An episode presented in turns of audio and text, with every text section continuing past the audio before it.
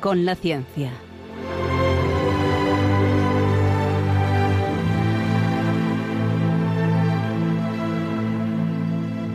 Dirigido por Javier Ángel Ramírez.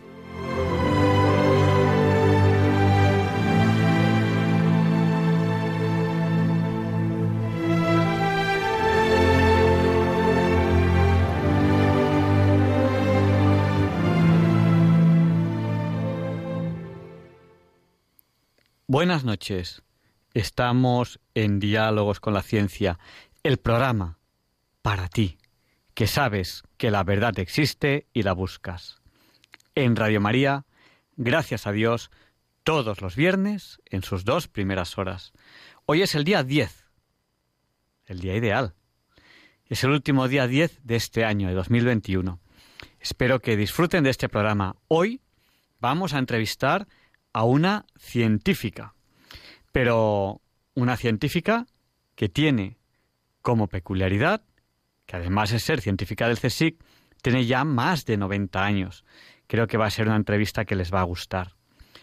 Leonardo Daimiel, Leonardo Daimiel Pérez de Madrid, en la sección Pensar y Sentir, va a hacer una reflexión sobre la masa y reflexiva.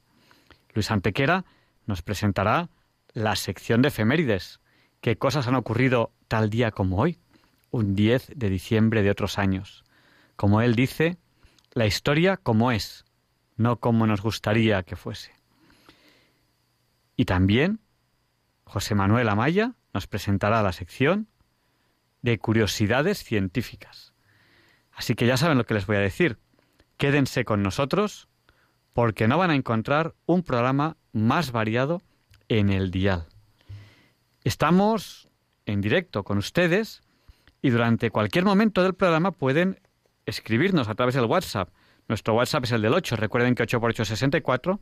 Nuestro WhatsApp es el 64 9 8 8 8 8, que son cuatro ochos, 71. Se lo repito, por si no tenían papel o bolígrafo a mano.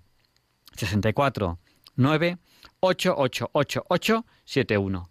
También les daremos paso a ustedes, a nuestros oyentes, para que nos llamen por teléfono. ¿Cuándo? Hacia el final del programa. Dice, es que yo a las dos no estaré despierto. Ah, ¿no? Ahí va. Se me había olvidado.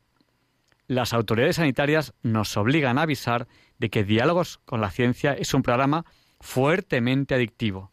No podrán dormirse hasta las dos cuando termine el programa, porque además hoy les va a encantar la entrevista, la sección de Pensar y Sentir, la sección de Efemérides y José Manuel Amaya con curiosidades científicas. Y las llamadas que van a, que van a hacer ustedes, que seguro que son interesantísimas.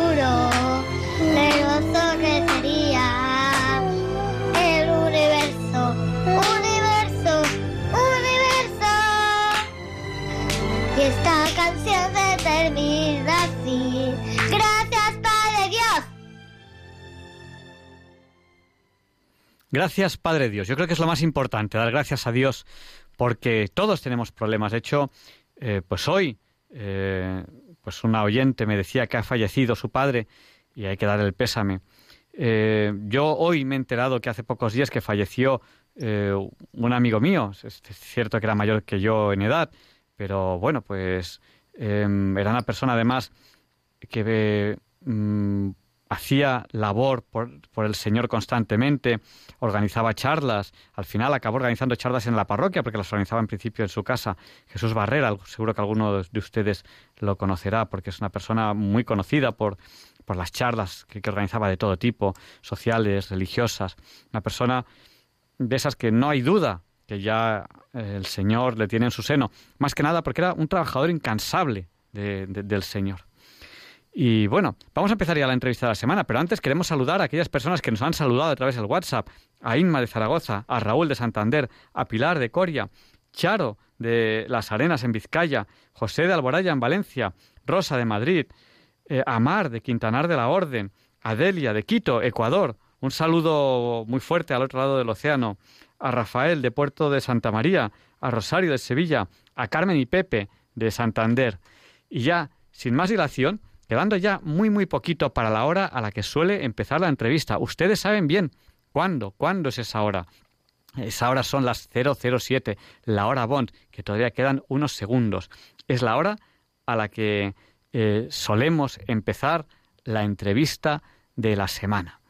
Y hoy, como ya les he dicho, entrevistamos a una interesantísima científica, Juana Bellanato, científica del CSIC de más de 90 años, siendo la hora Bond, las 007, allá vamos con la entrevista.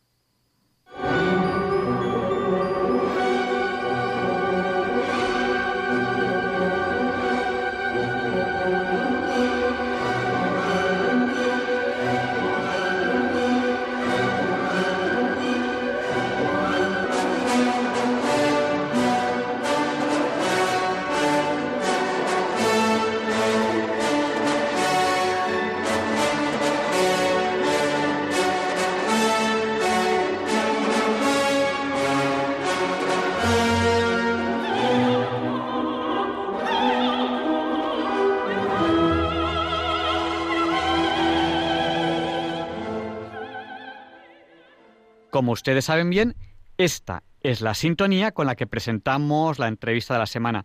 Y hoy es un placer presentar a Juana Bellanato Fontecha. Ella es científica del CSIC, pionera de la óptica en España en el Instituto de Óptica Valdés.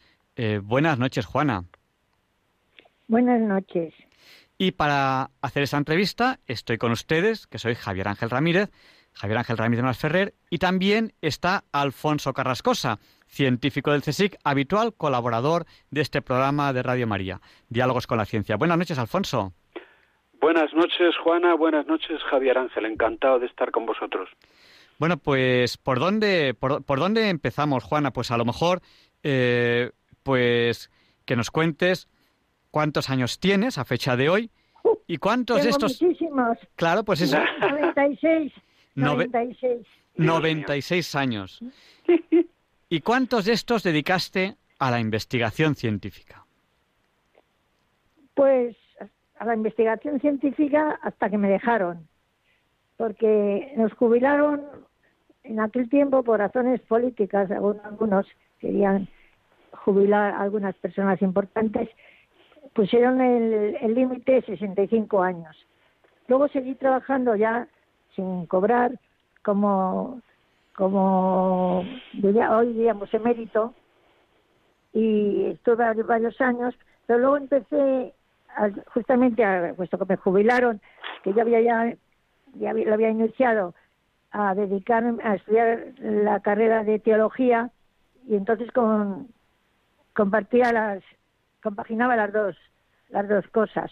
Pero vamos terminé muy tarde o sea trabajé hasta muy tarde porque seguí, como siempre, quedaban trabajos sin publicar, publicando trabajos atrasados, hasta que ya me dijeron que me fuese, de verdad.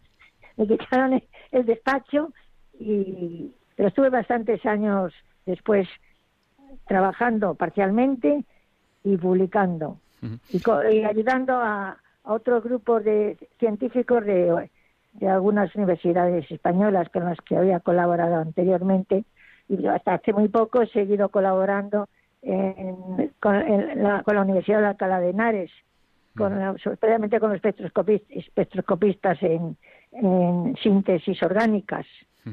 Luego hablaremos un poquito de espectroscopía, espectroscopía, lo he dicho mal, porque mm, yo creo que eres una de las mm, primeras que, en, esta técnica y, que te has hecho experta en, en espectroscopías eh, infrarroja.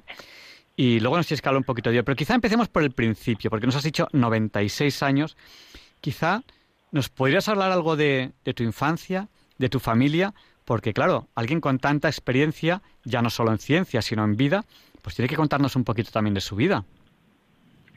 Bueno, pues mi familia empezó, empiezo por decir que estoy completamente agradecida a mis padres.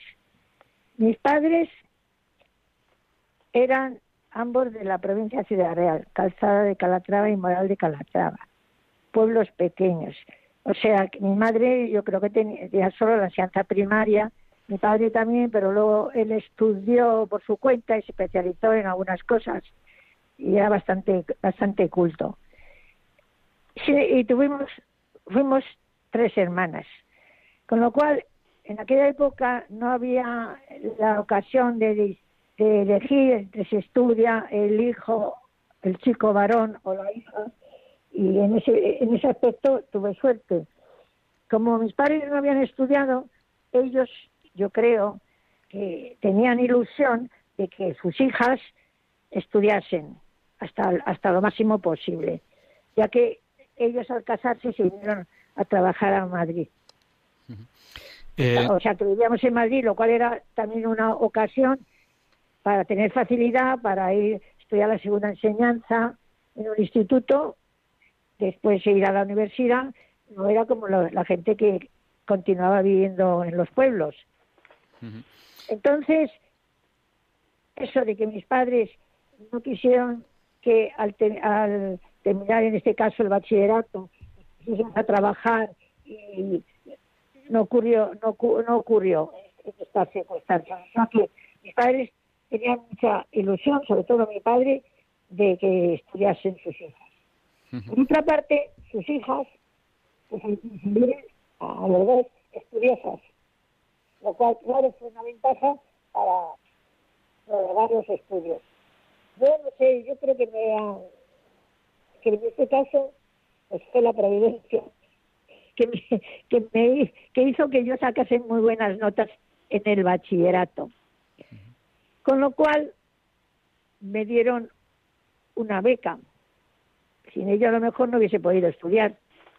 Me dieron una beca que aunque ahora esté mal visto, eh, una beca del SEU, del Sindicato Español Universitario, y, y así, y, luego además, así un profesor ilustre me lo proporcionó, que no sé si aquello era muy, muy ético, del, que era del ministerio de entonces, que se llamaba o sea, que incluso algunos no tuve hasta dos becas. Me dijo que no me, que no me preocupase, que era, que era lícito.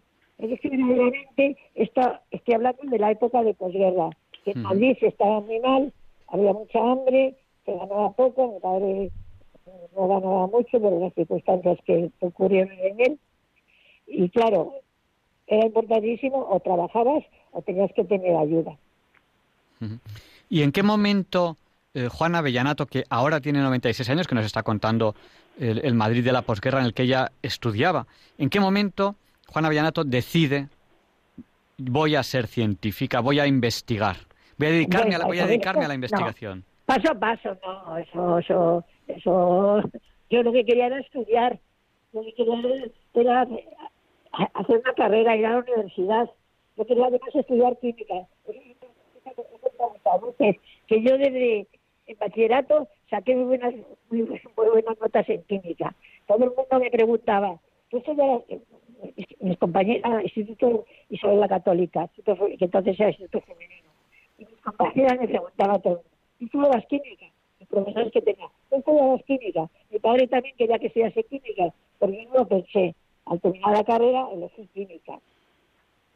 Y, y entonces la, yo, yo, creo que no, no me interesa ahora el caso es que aterricé en el Instituto de Óptica, Daza de Valdés. el, nombre completo es Instituto de Óptica de del CSIC. Trabajé, eh, empecé a estudiar con el mismo profesor que había tenido en el bachillerato de física y química en el instituto. Entonces, lo que había que hacer entonces, perdón la repetición, era empezar una tesis. La verdad de, trabajar en el consejo era y si sigue siendo entre una persona que acaba de terminar la carrera y empieza a, trabajar entonces en, su futura tesis, o sea, empieza a hacer investigación, sin darse cuenta, pero no que quería ser investigadora desde el principio, yo, no sé, yo creo que no sabía ni lo que era eso, yo lo que quería era estudiar, ampliar mis conocimientos, ya no me acuerdo exactamente lo que yo pensaba, pero vamos, lo de investigadora vino después.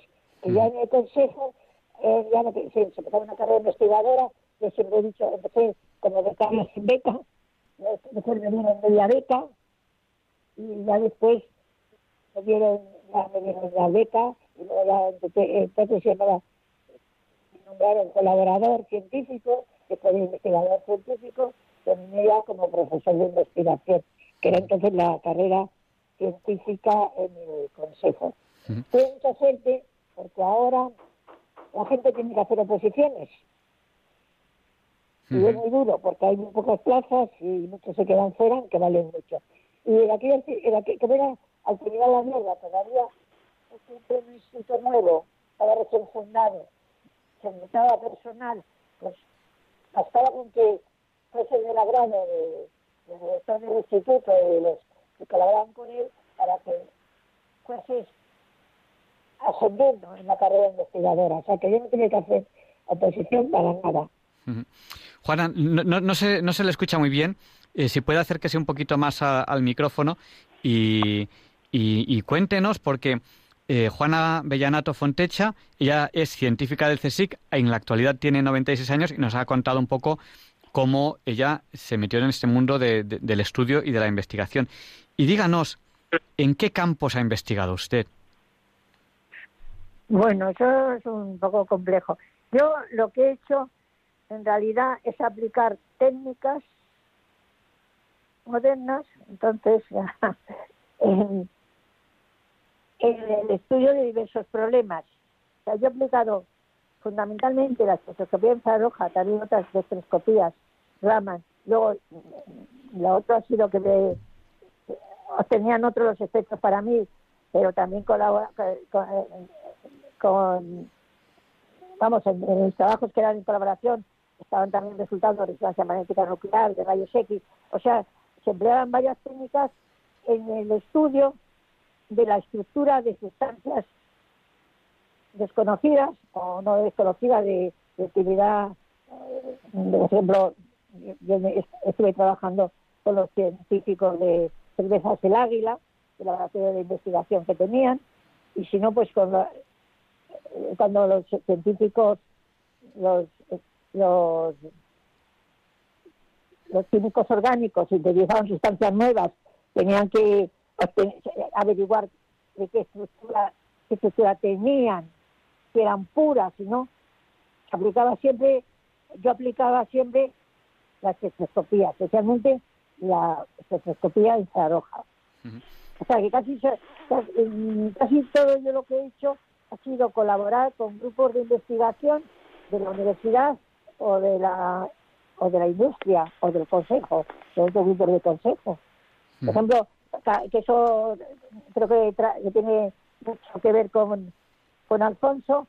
Yo también ayudé a, a, enólogos que estaban con, con estudiando vinos, vinos, pues yo ayudé, sobre todo colaboré con uno de ellos pues en el estudio, en este caso estudiábamos más los, los resultados de la evaporación, le quitamos el vino, el, el, agua y el alcohol al vino, lo que quedaba es lo que nosotros investigábamos para diferenciar los diferentes tipos de vino dentro de la misma marca y, eh, en la composición, en la pureza, en lo que sea.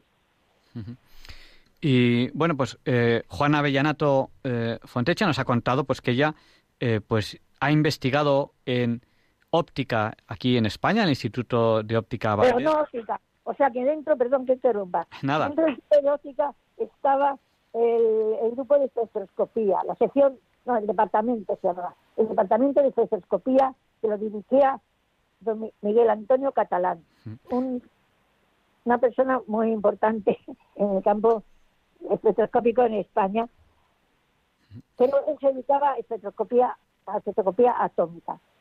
Y dentro de ese departamento había otro grupo que era, trabajaba en espectro- espectroscopía molecular.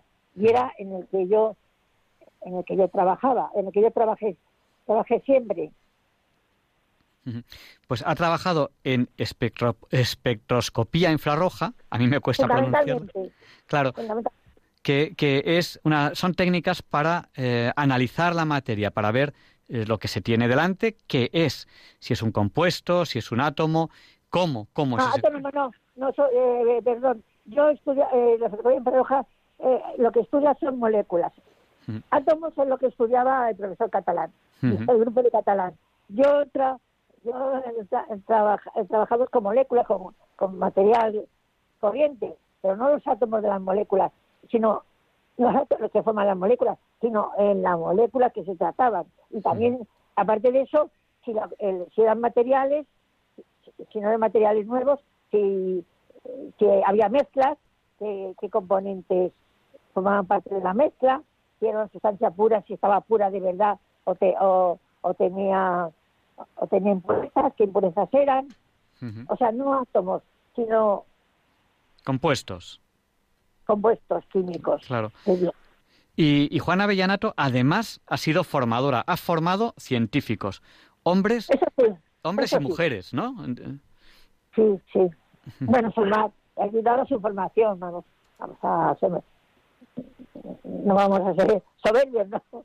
Yo, yo, yo siempre he trabajado humildemente, no, no, no puedo decir que eh, he ayudado a formar, sí, a gente que estaba haciendo la tesis, he ayudado en diversos grados, porque yo incluso al final he ayudado a, a corregir muchas tesis, que yo no había tomado parte en la tesis, pero antes de presentarlas a, a pero eh, los, tiempos primeros, gente que, necesitaba ayuda, yo ya siempre digo que la espectroscopía infrarroja ha salvado muchas tesis, porque ellos sintetizaban sustancias nuevas, por ejemplo, pero luego tenía, con eso no, tenía, no era materia de tesis, pues solamente con la síntesis, porque a lo mejor no era tampoco una síntesis novedosa. Entonces yo tenía que, la espectroscopía infrarroja tenía que ayudar para saber si eran las sustancias que ellos pensaban, si era la estructura que ellos pensaban, eh, para que la tesis tuviese un poco de consistencia. O sea, yo he ayudado a, a eso, porque tesis en realidad yo no soy las que he dirigido muchas. Yo creo que solamente he dirigido una y otras que, aunque no, aunque no he costado como directora, prácticamente la parte importante la había dirigido yo y luego algunas cocinas que se llamaban entonces. Oye, Juana, ¿y tú eh, a lo largo de tu carrera científica, con lo que está ahora de moda el tema del feminismo y demás, ¿tú te has sentido muy discriminada? ¿Has encontrado muchos obstáculos? yo tengo que ser leal. Yo eh, en el- he tenido una suerte tremenda de haber trabajado en el Instituto de Óptica Daza de Valdés, que la dirigía en los primeros tiempos José María Otero Navascués. Yo, como siempre he dicho, tenía muchos hijos, si ocho, 10 o 12 por ahí. No, no era feminista, claro, porque tenía hijos e hijas. Y eh, Catalán, que era el Miguel Antonio Catalán, que era el departamento en que yo estaba, mm, era una persona que no, no era feminista, era, eh, prefería, como he dicho antes, la situación libre de enseñanza, era más liberal, o sea que eh, tenía varias mujeres haciendo la tesis con él, o sea que y luego había por otra parte el grupo de fotografía que estaba eh, Teresa Vigón, había muchas mujeres allí y ni ella ni yo nos sentimos dis- discriminadas. Cuando yo cuando ya no había sitio para plazas es cuando ya no hacían la tesis no se podían quedar ahí, pero no era porque no igual le pasaba a los hombres, no era porque eran mujeres. O sea que O sea, que- no fuiste- pero en otros institutos de consejo sí. No Ya fuiste la única. no fuiste la única en tu instituto que No, no, se hizo científica, ¿no? no, éramos varias. Hablaba, era un instituto que tenía varias, varios departamentos y cada, cada departamento trabajaba en, en una cosa y, y había bastantes mujeres. Y no, yo creo que discrimina. Hombre, y yo siempre también lo he dicho, los puestos de, de dirección los, los tenían en aquel tiempo solo hombres. ¿eh? Ahora hay directoras de instituto. y la Ajá. directora- Y la, la jefa del consejo, como yo la llamo, es una mujer. Entonces, Sí. no. Los puestos de responsabilidad, de gobernar, de dirección, de, eso no. Pero yo tampoco, yo no iba tampoco a eso, yo iba a investigar eh, dentro de mis humildes cap- capacidades, ¿no? Ajá. Me gustaría subrayar, me gustaría subrayar una cosa que ha dicho Juana antes, porque porque la época en la que Juana se cría, nace, etcétera, hace 96 años, es tenida, eh, sobre todo en los ámbitos, vamos a decir así, de de gente católica, como es su familia, como es ella, pues como retrógrada, etcétera, y Juana ni siquiera en su casa recibió una discriminación para que recibiera la mejor formación universitaria. O sea, que sus padres, ese- esos tópicos, el caso de Juana y otros, de alguna forma sirven para, para que se rompan un poco, ¿no? Porque no todo era, no todo era negro, ¿eh? como nos intentan eh, en ocasiones hacer creer, sino que, por ejemplo, los padres de Juana, pues les dieron educación a todas y, y llegarían donde llegaran, y ella, que era muy lista, pues sacó muy buenas notas, y un poco como yo, yo me siento reflejado. Realmente como tal vocación científica que de pequeña soñara con ello, pues yo tampoco tuve. Yo fui estudiando, fui buen estudiante y una cosa dio la otra. Pude hacer la tesis doctoral también en el CSIC y luego seguir, hacerme científico y yo jamás he visto eh, eh, discriminación alguna. Y ahora ya en esta época pues tengo que decir que de las cuatro o cinco personas que he tenido como directores de instituto solamente uno ha sido hombre. Solamente uno eh y, y las demás han sido mujeres hombre tú no tú eras tú eras un poco anterior y a lo mejor era un poco al revés. Y quería también subrayar otra cosa el, el la persona que le que le que, ayudó a la formación ya científica de Juana Miguel Catalán un un una- un personaje mítico de la historia de la ciencia contemporánea española casado con una hija de Menéndez Pidal que que luego fue una mujer bastante relevante ¿eh? creo que fundó unos colegios que todavía Colegio estudio, colegio estudio. Exacto, que todavía están en activo, etcétera. Efectivamente, como ha dicho Juana, pues gente liberal, eh, más bien tirando a, o sea, con una manera de pensar que no se les puede ascribir gratuitamente como a veces se hace al, a la ideología del nacionalcatolicismo, o sea, que no tuvieron nada que ver, que vieron aquí en España y que, bueno, ellos pensaban de una manera mm, particular, ¿no? Eh, digamos así. Y, y me ha llamado la atención esto que has hablado de María Teresa Vigón, porque María Teresa Vigón dejó dejó la ciencia por por hacerse religiosa, ¿no?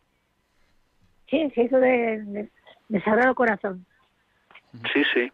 Pero, pero Juan, Juan Avellanato, Sagrado Corazón.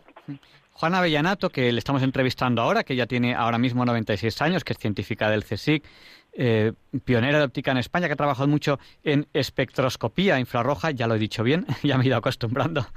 Y, Y- Raman, y algo Raman también. Ra- Roja y Raman. al- infrarroja y Raman, pues eh, ella nos ha contado, que a mí me ha sorprendido al principio de la entrevista, que ha estudiado también teología, ¿no? ¿Y y cómo, cómo es que de repente, pues, cuando ya estás metida del todo en la ciencia, te da por estudiar teología? No, eso no, no fue de repente. Eso, eso lo he contado también algunas veces. Yo, en realidad, mm, tenía preocupación religiosa.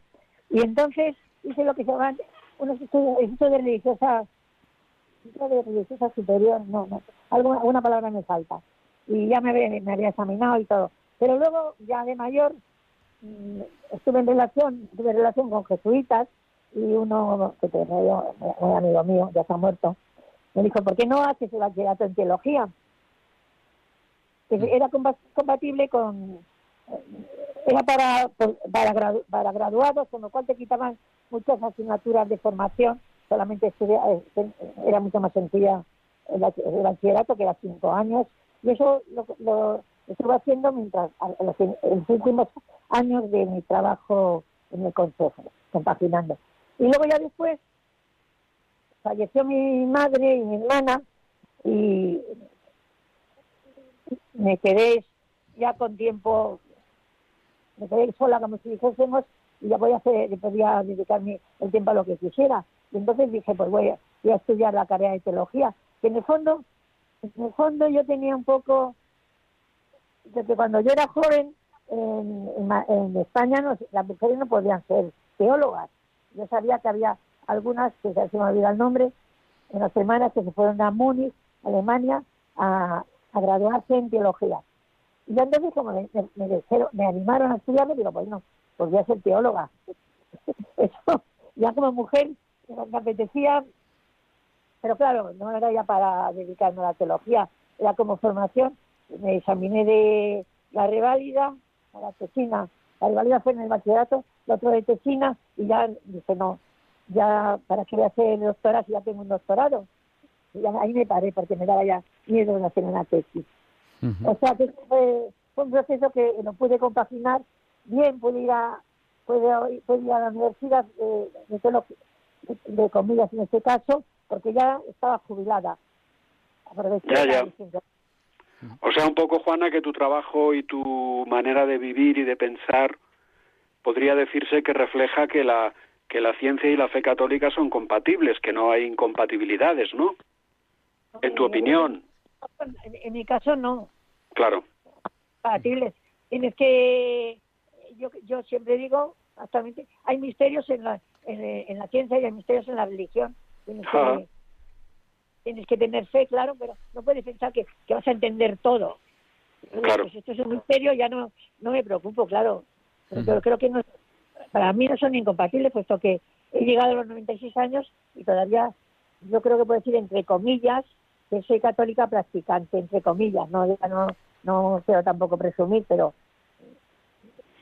Sí, sí, de hecho yo recuerdo no hace mucho que te hicieron una entrevista que, bueno, lo digo un poco también para que los oyentes si quieren la lean en el suplemento de ABC Alfa y Omega, en el cual tú pues también hablabas un poco de, de tu de tu vida, de tu carrera científica y, de tus creencias, que está muy bien, la verdad, porque mira, hay una cosa, Javier Ángel, que caracteriza a Juana y que yo tengo que decir, eh, me honro en, eh, y agradecerte muchísimo la amistad que siempre me ofreces, que es una persona muy razonable, nada vehemente, sus convicciones son profundas, arraigadas, y ella eh, no, no es ah, una persona que cuando hablas con ella, pues, eh, qué sé yo, te sientas apabullado, en absoluto.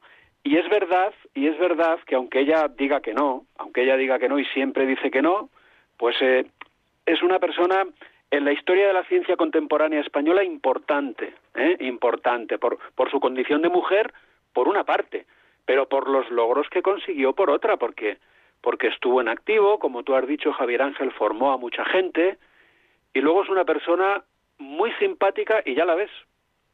O sea, que, que hila perfectamente todo lo que le preguntes, porque y además, al margen de que de que oye, pues en principio haya sido porque ella también es reservada, ¿no?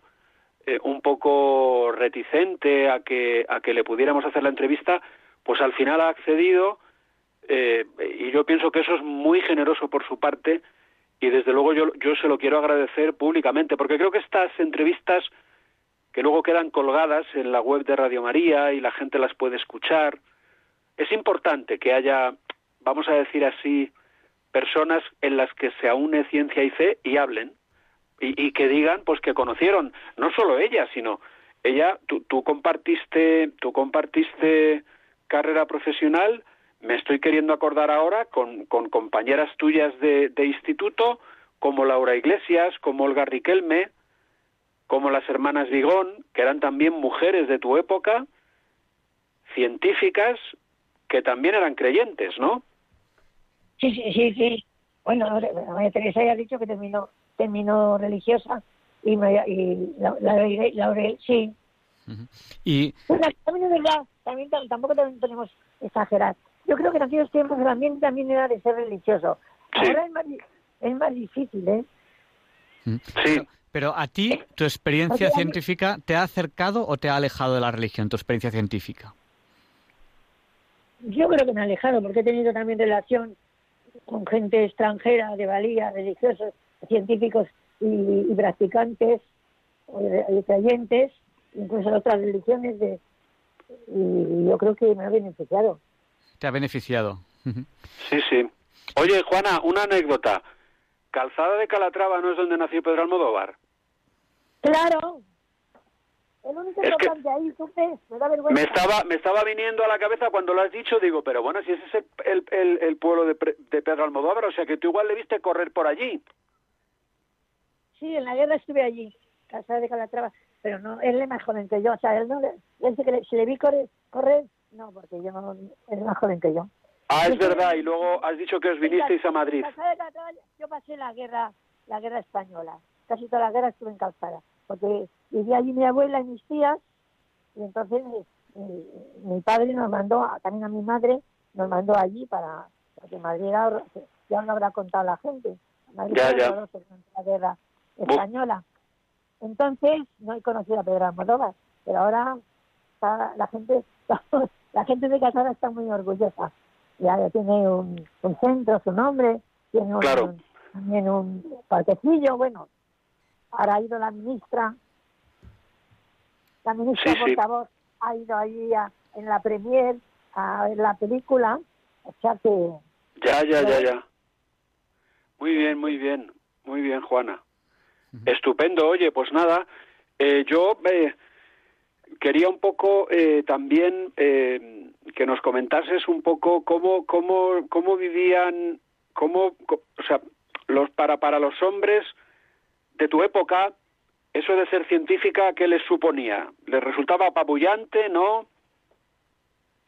Yo no creo, yo no yo es que ya, he dicho antes que he tenido buena, buena suerte, ¿eh? o sea que mi experiencia vital ha sido muy buena.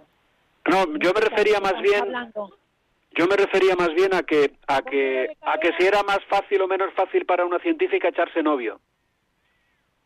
Ah, bueno, eso sí. Eso eso sí. Yo creo, yo, yo digo mi opinión, era más difícil porque yo yo incluso me acuerdo de algún de algún chico de mi época, si no si no son meses tanto, no sé cómo se lo digo, me sugería algo que, que le gustaría ser mi novio, o sea que incluso me lo, me lo dijo, o, tengo esa experiencia asustábamos a, a, los hombres, claro. Que el hombre no era científico y luego los que eran científicos también fueron, mm, como se dice hoy, muy machistas, porque cuando terminaba, la dejaban terminar la carrera. Incluso algunos, no, yo creo que a tesis no llegaban nada más. Y entonces cuando terminaba la carrera, como se, era cuando se casaban, pues ya no les dejaban trabajar. Eso de contar a veces una una de las primeras de en la, en la universidad me hablo hablo mm, cuando me la encontraba eh, me la encontraba que ya se ha muerto claro como soy muy vieja casi todos mis amigos y compañeros se han muerto ya. Pues me la encontré esa me das envidia porque te has podido, trabajar y yo no. Y, claro porque yo te decía oye tú has tenido hijos y también yo luego también me decía que daba clase a los hijos tampoco se desperdició se desperdiciaron sus talentos pero ya es que el hombre científico no dejaba trabajar a la mujer científica. Ya, ya, ya. Ya, ya, ya. Mira, Juan Ángel. A la casa. Mira, Javier Ángel, en, en, el 68 a Juana le dieron el premio Perkin Elmer al mejor trabajo de espectroscopía de absorción. En el 96 la medalla de plata del Comité Español de Espectroscopía. En el 2002 la medalla de plata de la Sociedad Española de Óptica. En el 2003 la medalla de la Real Sociedad Española de Química. En el 2006 el premio Jesús Morcillo Rubio de la Reunión Nacional de Espectroscopía. En el 2007 la insignia de oro y brillantes de la Asociación de Químicos de Madrid. Y cuéntanos, Juana, ese premio que te hizo tanta ilusión recibir de la Comunidad de Madrid. no sé qué importancia, pero era bonito. Mayor magnífico del año... Mayor magnífico. Mayor magnífico, ¿cuándo te lo dieron? No sé, me acuerdo, no me acuerdo de la fecha. Hace varios No hace mucho, ¿no? No hace mucho. Con dos, con dos personas. O sea, a mí me cogieron mayor magnífico en el campo científico. Y otro fue este que, que escala todos los, los 8.000, ¿cómo se llama? Se me olvidó el nombre, le dieron también, y luego al último portero de Madrid. Y a los Anda. premios me dan ma- ma- mayores magníficos, a mí por, por científica. Y sí me hizo, me hizo ilusión. Ahí no sé quién me, quién me, quién me, quién me eligió, quién se metió por ahí para que pensasen en mí, porque claro, hay muchos, muchas personas que pueden ya, llamarles mayores magníficas. Ya, ya. También recibió eh, por parte del Consejo Superior de Investigaciones Científicas, eh, estuvo invitada de, de honor como muchas otras, aunque a ella no le gusta, ya nos lo ha dicho antes, eh, fuera de entrevista, pero no le gusta que le llamen pionera porque ella considera que las pioneras fueron las que trabajaron antes que ella, y es cierto que, que antes que ella pues hubo mujeres que se incorporaron a la actividad eh, científica seguramente con mayor dificultad que ella, pero Claro. sin embargo, sin embargo el CSIC entró dentro de las de las honradas en una fiesta que hubo hace un- unos años homenaje a las pioneras, precisamente como ella decía antes, que lo dio eh, la que es en la actualidad presidenta del CSIC, primera mujer que es presidenta del CSIC, que, bueno, lleva, lleva unos pocos años. Pues esta mujer lo primero que quiso fue dar un homenaje a las pioneras y Juana desde luego estuvo invitada. ¿Te hizo ilusión, Juana? Sí, a mí todo me hace ilusión, esas cosas me hacen ilusión, que se acuerden de mí. Bueno, y tengo una medalla, una medalla de 25 años, me parece, de la Universidad de Comillas, Anda. que la has comido. Eso me hace ilusión de Santo Campo. Pero bueno, no que no me lo merezca, que como tiene poca gente en, en pequeño, Ella siempre se quita importancia, Javier Ángel. Pues, Juana, no, mira, que te, te- te hemos entrevistado eh, y hemos dicho de ti que eres científica del CSIC, que a fecha de hoy tienes 96 años, eh, que eres pionera en la óptica en España, nos has hablado de No la óptica, no, en la, en la espectroscopía Sí. molecular. Sí, eh, hemos hablado de, de- de la espectroscopía infrarroja y, y Raman, si no me equivoco, que analizabas las moléculas con, eh, con esas técnicas que en aquella época eran absolutamente punteras, eran algo, algo muy nuevo.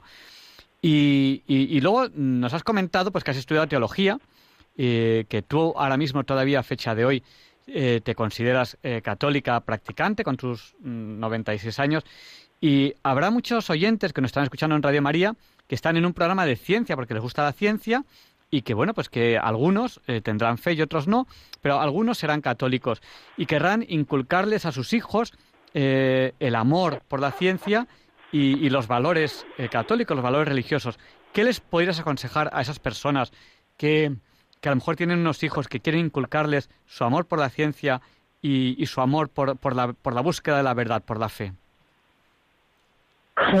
Pues, lo primero que tienen que, que tienen que estar ilusionados con ellos son los padres. Ahora yo creo que es más fácil que los padres, que los padres tienen que ser ellos también, más o menos, o conocimiento de lo que significa la ciencia y, y además que sean creyentes, porque si no son creyentes, pues es muy difícil que... Bueno, de todas maneras, no, no ha salido. Mi padre, mi padre y mi madre no eran, no eran practicantes. ¿eh? Yo tuve un poco la misión no sé, directamente, y lo- luego se hicieron religiosos los dos, sobre todo mi padre, pero en aquella época también, como siguió la, la época de la República, eh, con todo lo que eso significaba, la guerra, nada, iglesias cerradas, todo ellos no, y, y los, y sus pueblos de origen, no sé, el caso es que ellos no eran, no- pero sin embargo, a veces lo pienso estos días y tengo que agradecer que sin ser ellos muy creyentes o muy practicantes, vamos, yo no, no los puedo juzgar, muy practicantes, sin embargo, querían que sus hijas así, formación religiosa y nos mandaron a la catequesis. Y ahora, sin embargo, lo tengo en mi familia, es que, es que lo- son los padres los que no quieren bautizar a los hijos y que los hijos vayan a tengan clase de religión en los colegios y claro, con eso y en cambio mi, a mi padre, aunque no era muy muy religioso, sin embargo, no le importaba que yo fuese a la catequesis. Mm. Cuando yo tenía ocho o nueve años de la primera comunión, y ahora, ahora eso, ya sabéis que hay muchas familias que nada. Claro, al padre, los padres tienen que tener tienen que, que colaborar. Sí, sí, estoy de acuerdo. Pero colaborar con su manera de ser también, claro que no. Claro, claro, todo- dar ejemplo, dar ejemplo, vivirlo. Dar ejemplo y que se preocupen, ¿no? Claro, claro. Pues, pues Juana, eh, yo creo que, está siendo una, una entrevista muy interesante. Alfonso, que tenemos aquí, bueno, tenemos a Juana Avellanato eh, Fontecha, científica del CSIC de 96 años, y Alfonso Carrascosa, que está en activo como científico del CSIC. Alfonso, yo creo que tú eres la persona ideal para, para rematar esta entrevista junto con Juana, comentándole, preguntándole lo que tú consideres oportuno. Hombre, yo comentar es un poco un caso eh, interesante desde el punto de vista historiográfico, tal y como yo colaboro con el programa, que es un poco lo que lo que me ha inspirado el invitarla, en el sentido de personas mm, que, que ya ves cómo habla, con qué sencillez, con qué humildad, sin aspavientos, sin alaracas, sin fundamentalismos, eh, una, una mujer que ha sido una muy importante espectroscopista. Eh, ella es muy humilde, pero tengo que decirlo a nivel español y a nivel mundial. Y bueno, pues que no ha perdido la fe durante todo este tiempo. Entonces, en este sentido, es una, no sé, de alguna forma una palabra de ánimo. No, no pretendemos aquí convencer a nadie de nada, ni imponer a nadie nada, sino mostrar un poco, yo, me viene a la memoria eso que dice el Evangelio de no puede ocultarse una ciudad situada en la cima de un monte, ni se esconde la, la luz debajo del celemín, ¿no? Sino poner un poco en, en valor, poner un poco, dar a conocer. Dar a conocer. En este sentido, Juana, te agradezco muchísimo. Espero que Dios te lo pague con creces que hayas accedido a hacer esta entrevista, porque, me, porque aunque parezca que no es importante, la gente escucha estas cosas y yo creo que le va a ayudar. ¿eh? Le va a ayudar no solo porque además no eres o sea, tampoco has, eh, el- la, la manera de plantear las cosas que tienes nunca es prepotente. Y eso también ayuda, porque muchas veces, qué sé yo, eh, hay, no sé, formas y formas de exponer lo que uno piensa, ¿no? Y a mí me parece que en, en, en Juana se conjugan, aparte de la ciencia y la fe, luego pues una manera de ser que hace que, que vaya, que no, que no te asustes, que no te eches para atrás, sino una mujer muy cordial, muy cariñosa, y yo creo que, bueno, pues, eh, no sé, que puede servir de inspiración para, para nuestros oyentes y, y, sinceramente, pues como digo, muy agradecido y, y, vamos, yo estoy encantado de, de, si se puede decir así, ser un poco amigo suyo y de que de vez en cuando charlemos, de que discutamos y, y no sé si quieres añadir algo más, Juana. Pues no sé, porque eso se va a hacer muy pesado. No, A no, pero 36 años es que ya hay muchas cosas que han ocu- ocurrido en, en mi larga vida, ¿no? O sea que es demasiado, ya, ya, yo creo que ya bastante, se van a, se van a Muy bien. Una cosa que tengo que decir, que muchas de estas cosas ya las he dicho, es que lo pienso, no sé si he dicho antes algo. Como soy muy mayor, ya si quieren buscar a alguien para recordar tiempos pasados, me, me escogen a, me escogen a mí. y ya no es porque yo valga más, es que no tiene otro sitio. Dando pena, ya, el otro día hubo una misa, yo soy del colegio de químicos, de los jubilados, y hay una misa todos los todos los los años en, recuerdo de San Alberto, que es el patrón el patrón de los químicos. Y ya dijeron varios varios nombres de, de, de compañeros muertos. Claro, yo la mayoría no conocía, pero me dio pena porque habían habían muerto dos, dos compañeras. Y ya se lo he dicho a, Sí, sí, sí, sí. Es que son desconocidas. Ha habido, no era yo sola, he habido muchas mujeres de mucha mayor valía que yo, y que algunas incluso han sido, y han sido más desconocidas que yo. Y estas son... de- Y bueno, lo que quiero decir en realidad, al final, es que se van muriendo, pero ha habido muchas mujeres en mi tiempo que han valido. Y también hay que decir que, como yo vivía en Madrid, en Madrid mm, tenía la universidad y había muchas chicas en aquel jóvenes que venían de otros de otros lugares de España a estudiar en Madrid, a Madrid. Con lo cual eh, eh, eso suponía un gran gasto económico para los padres con lo cual Claro, eran eran eran pocas.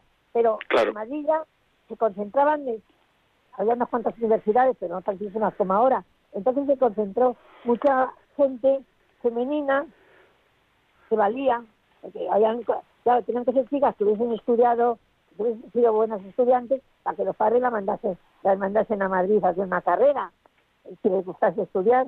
Entonces en Madrid, por eso tampoco había eh, algunas carreras, en otras ya sabes que no, que no había en médicos, en veterinarios, todas esas cosas no había, en arquitectos no había mujeres. Pero en, en estas carreras, ellas estaba química y farmacia, se concentraron bastante en mujeres, o sea que no éramos Claro. tampoco tan tan raras. Luego para, Sí, sí, sí. para trabajar, para trabajar no que cuando yo traba- enco- mm, busqué trabajo no encontré y era por ser mujeres, o sea que no que discriminaciones en la sociedad sí teníamos. Ya, ya, ya. Ahora, en la universidad yo creo que no, aunque eran privilegios yo creo los chicos para los profesores, eso también. Y no había profesoras, profesoras, profesoras, o sea, mujeres de profesoras cuando yo estudié, también es verdad. Había alguna ayudante, pero no había catedráticas. Pero en Madrid tenemos, tuvimos suerte por eso, por porque se concentró gente de toda España que venían aquí a formarse a, a Madrid. O sea que tuve fuerte en muchos sentidos. Igual, si hubiese vivido a lo mejor en, en Ceuta, pues hubiese sido la cosa, o en algún vuelo de Badajoz, hubiese sido Claro. la cosa más difícil. Bueno, pues Juana, yo creo que, que ha sido una entrevista interesantísima. Tenemos que terminar ya la entrevista porque el tiempo en la radio pasa volando. Claro. Hemos entrevistado... Sí, ahora, ahora te, ahora te pediremos que nos hagas un, un resumen de la entrevista porque lo- los oyentes a lo mejor no han estado todo este tiempo escuchándonos, entonces pues a lo mejor puedes hacerles un resumen de los puntos que tú consideres más importantes. Hemos entrevistado a Juana Bellanato Fontecha.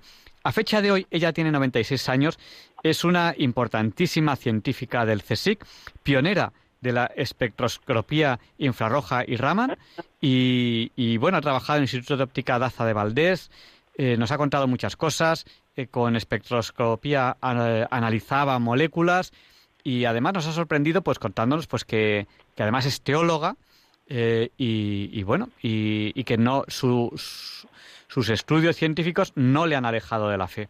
Quizá pues hasta hasta le han acercado. Pues eh, haznos un resumen para aquellos oyentes que no hayan escuchado toda la entrevista y terminamos ya si te parece oportuno. Un resumen. Si te parece sí de lo que tú consideres oportuno de esta entrevista lo que tú quieras para aquellos oyentes que no han escuchado la entrevista entera No, pues una, una de familia media, media baja, como si dijésemos, Ujú. la clase media, no la clase media importante, la clase media normal.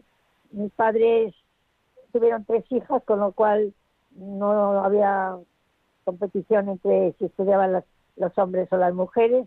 Quisieron que sus hijas estudiasen, que no, no he dicho, ni, ni una de mis hermanas fue perito químico, que sería ingeniero industrial químico, la otra, la otra fue de letras y estudió, fue, llegó a ser catedrática de instituto y tuve la oportunidad, por, mi, por haber sido estudiosa, saqué buenas notas en el, en el instituto, en el bachillerato, pude tener becas que me ayudaron a estudiar, aunque yo no lo he dicho, pero compaginé casi toda la carrera, los estudios con dar particulares, porque tenía que ayudar a, mi familia económicamente.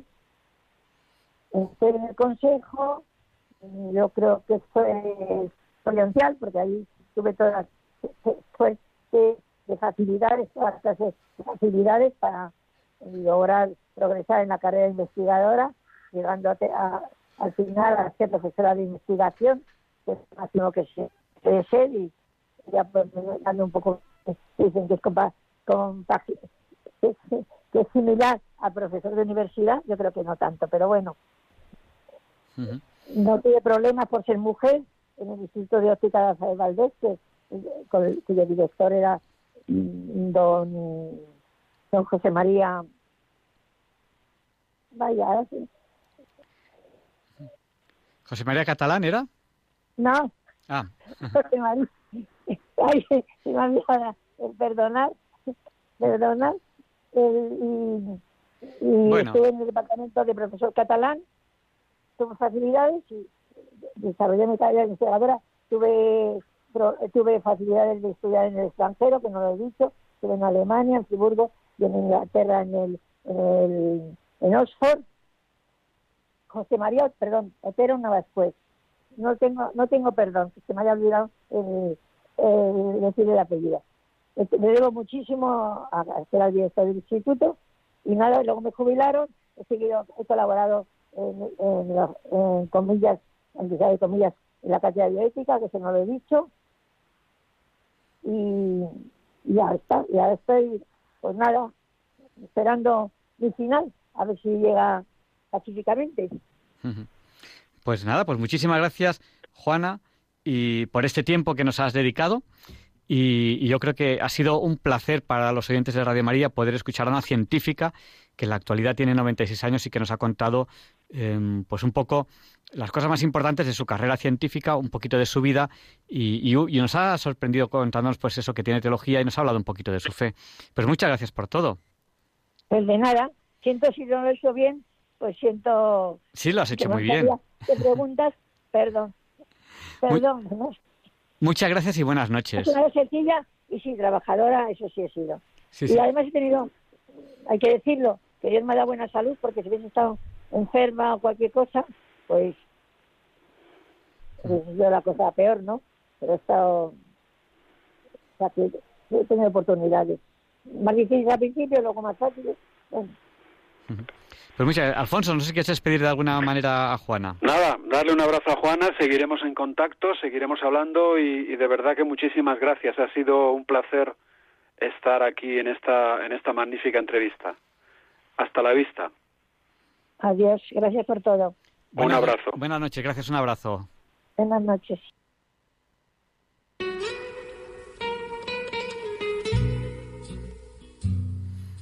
Y a continuación, Alfonso Carrascosa. Uy, no, no, no, ya me equivoco. Leonardo Daimiel Pérez de Madrid va a presentar la sección de pensar y sentir. Disfruten de esta voz porque hoy va a reflexionar sobre la masa irreflexiva. Y después de, de las secciones, al final del programa les abriremos el micrófono a ustedes. Ahora no podemos porque vamos justitos de tiempo.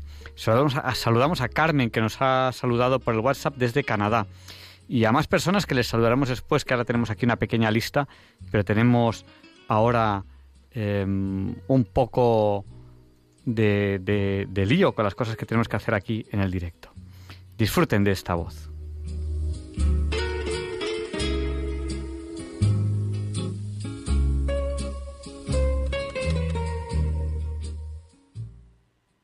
Buenas noches, queridos oyentes de Radio María. Soy Leonardo Daimiel y celebro estar de nuevo con ustedes.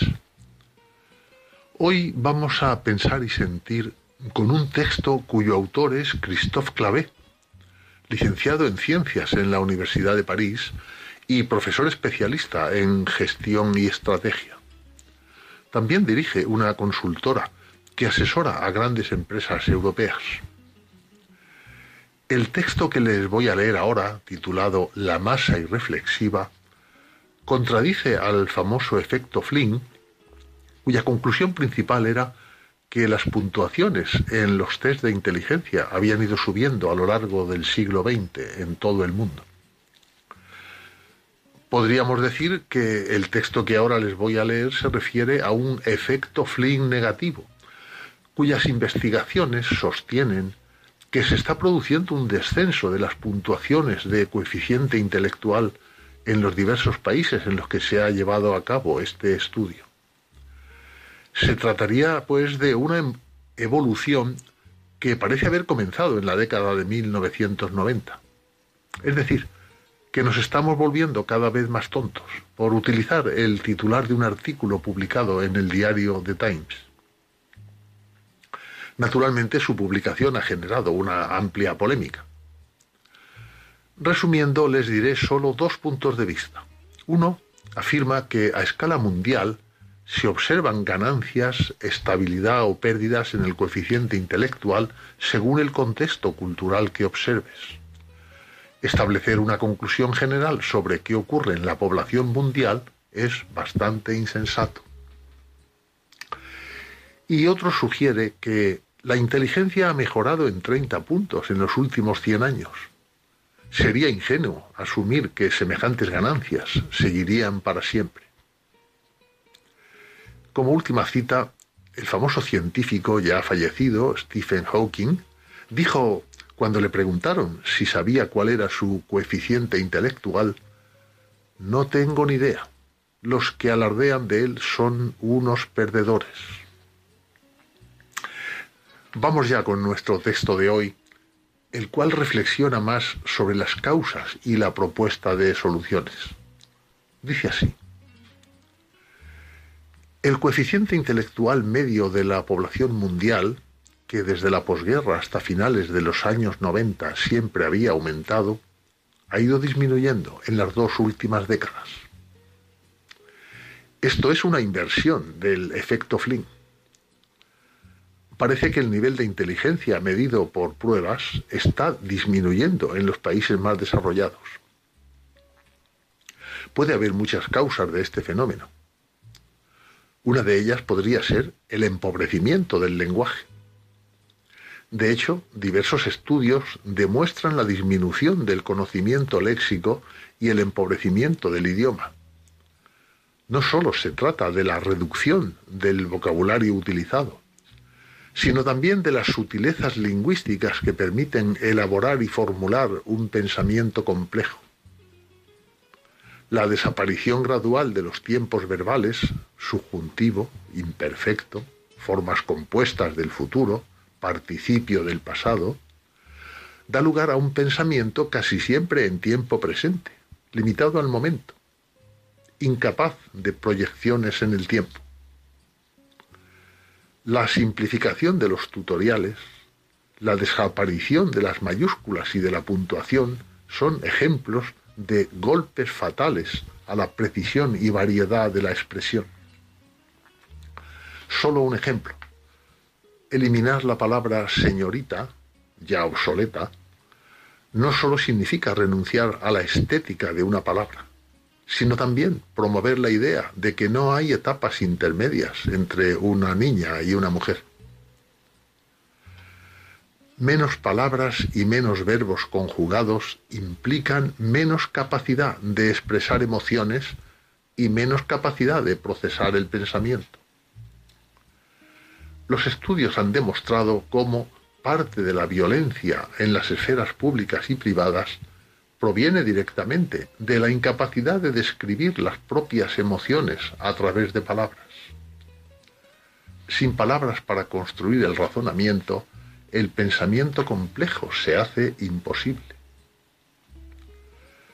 Cuanto más pobre es el lenguaje, más desaparece el pensamiento.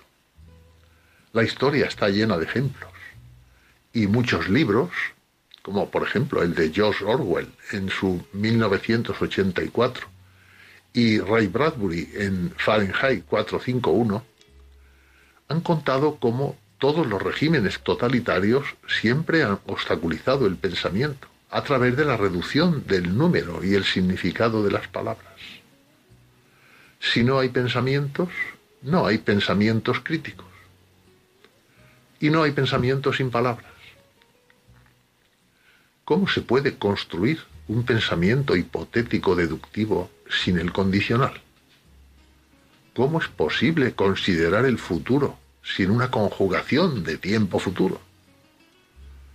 ¿Cómo es posible capturar una temporalidad, una sucesión de elementos en el tiempo, ya sean pasados o futuros, y su duración relativa, sin un lenguaje que distinga entre lo que podría haber sido lo que ha sido, lo que es, lo que podría ser y lo que será, después de que lo que podría haber sucedido haya sucedido realmente?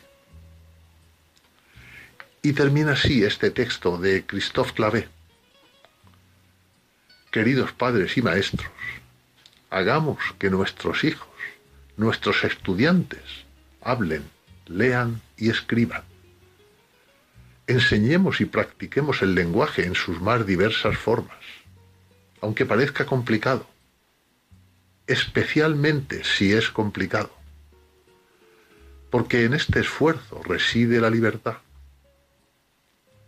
aquellos que afirman la necesidad de simplificar la ortografía, descontando el lenguaje de sus defectos, aboliendo géneros, tiempos, matices, todo lo que crea complejidad, son los verdaderos arquitectos del empobrecimiento de la mente humana.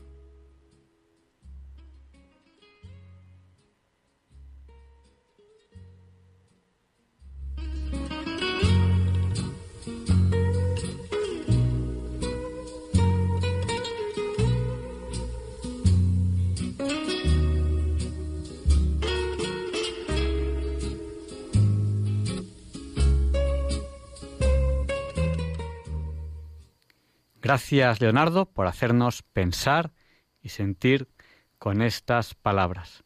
Nos saluda también a través del WhatsApp María José, desde Córdoba. Y a continuación, Luis Antequera nos explica por qué hoy, 10 de diciembre, no es un día cualquiera. Whatever you've got to do, I'd be so happy to be doing it with you. But if you've got something that must be done, and it can only be done by one, there is nothing more to say except it's a lovely day for saying it's a lovely day.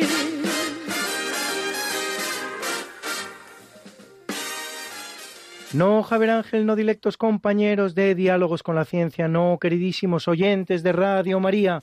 Claro que no es un día cualquiera, ningún día es un día cualquiera y este 10 de diciembre que nos disponemos a comenzar ahora mismo tampoco, porque en fecha tal pero de 1041, Miguel V Calafates es coronado emperador en Bizancio. Hijo de un calafateador, de ahí su nombre, debe el ascenso al trono a su tío Juan, un eunuco de la corte y verdadero hombre fuerte de la situación, al que sin embargo se lo agradecerá recluyéndolo en un monasterio, deportando acto seguido a Zoe, su madre adoptiva, lo que va a dar lugar a una revuelta popular y a su destronamiento en cuatro escasos meses.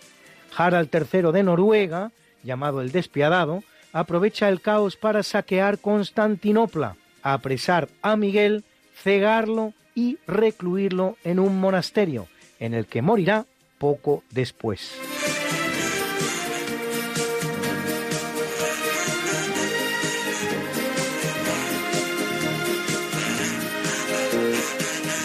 En 1508, Luis XII de Francia, el Papa Julio II, el emperador Maximiliano I y Fernando II de Aragón, nuestro Fernando el Católico, constituyen la Liga de Cambrai para repartirse los territorios venecianos. A Fernando le habría tocado Brindisi, Gallipoli, Otranto y Trani en el sur de Italia.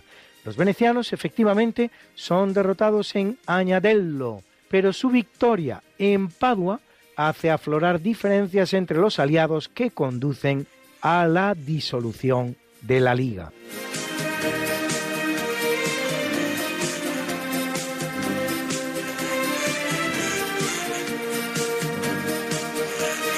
En 1710, en el marco de la Guerra de Sucesión Española, tiene lugar la batalla de Villaviciosa, último enfrentamiento entre los ejércitos del archiduque Carlos de Austria y los de Felipe de Anjou, los dos pretendientes a la corona de España a la muerte sin descendencia del último Habsburgo, Carlos II, batalla que termina con la victoria del pretendiente francés.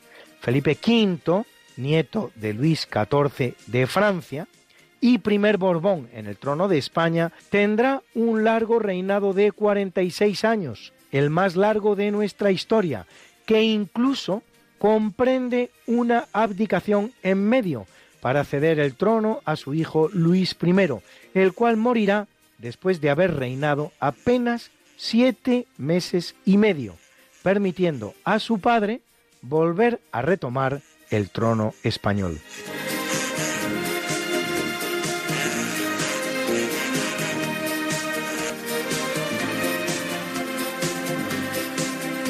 En 1833 se firma en Nicaragua un decreto para la construcción de un canal interoceánico que uniera el Atlántico y el Pacífico a través del lago Nicaragua, sobre una idea antigua concebida durante el período de los virreinatos españoles, exactamente igual que en 1914 se conseguirá realizar en Panamá. La alternativa nicaragüense no era mala, y aunque el canal sería más largo, 280 kilómetros frente a los 80 del de Panamá, tenía incluso algunas ventajas sobre el proyecto panameño. En 2014 se comienzan obras destinadas a resolver los problemas logísticos de su hipotética construcción, pero al día de hoy esta todavía no ha comenzado y ni siquiera está resuelto el tema de su financiación.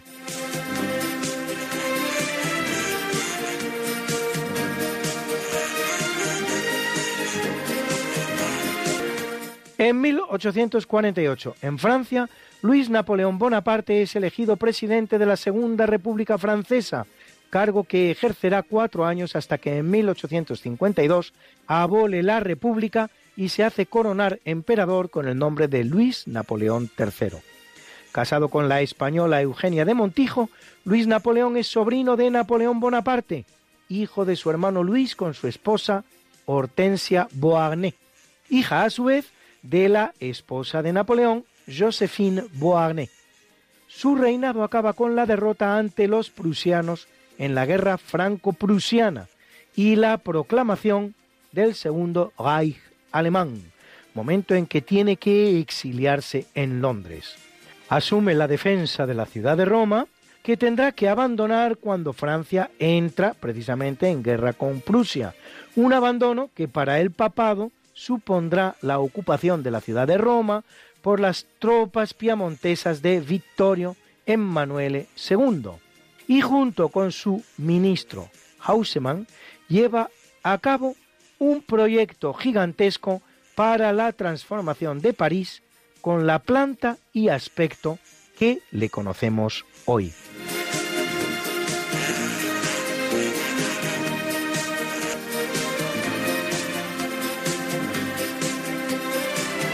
En 1898, terminada con la derrota española, la guerra hispano-norteamericana, los dos contendientes firman el Tratado de París por el que España cede a Estados Unidos la isla de Cuba, el archipiélago de las Filipinas, Puerto Rico y la isla de Guam en el Pacífico. Estados Unidos paga por ellas 20 millones de dólares, que en realidad nunca abonará aplicándolos al pago de las indemnizaciones de guerra en las que estima ha incurrido España. Por lo que hace a Cuba, Estados Unidos se compromete a otorgarle la independencia, pero bien al contrario, lo que hace es no desocupar la isla hasta que los cubanos aprueban la llamada enmienda Platt, ley de rango constitucional que limita la soberanía cubana, permite a Estados Unidos ocupar la isla de Pinos, y abrir una serie de bases militares, entre las cuales la famosa de Guantánamo. Autoriza la intervención política y hasta militar de los Estados Unidos en Cuba. Obliga a esta a pedir permiso para firmar tratados internacionales y prohíbe al gobierno cubano la emisión de deuda pública.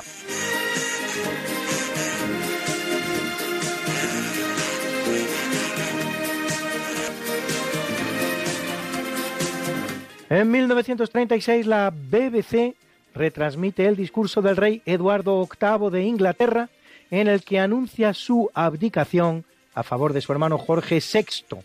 Todo ello tras reinar algo menos de un año.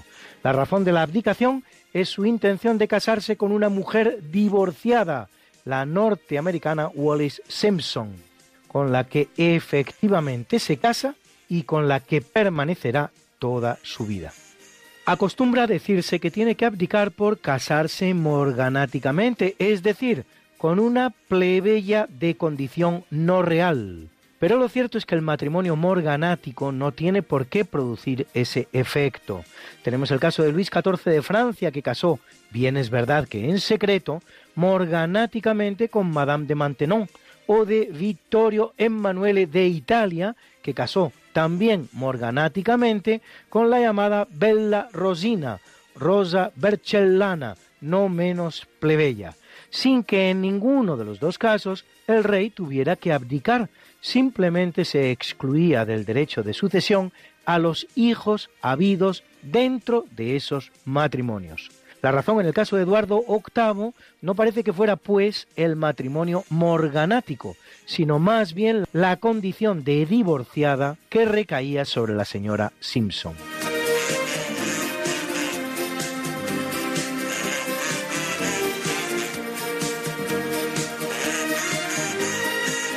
Es un buen día para las letras chilenas, pues en 1945 la poetisa Gabriela Mistral recibe el Premio Nobel.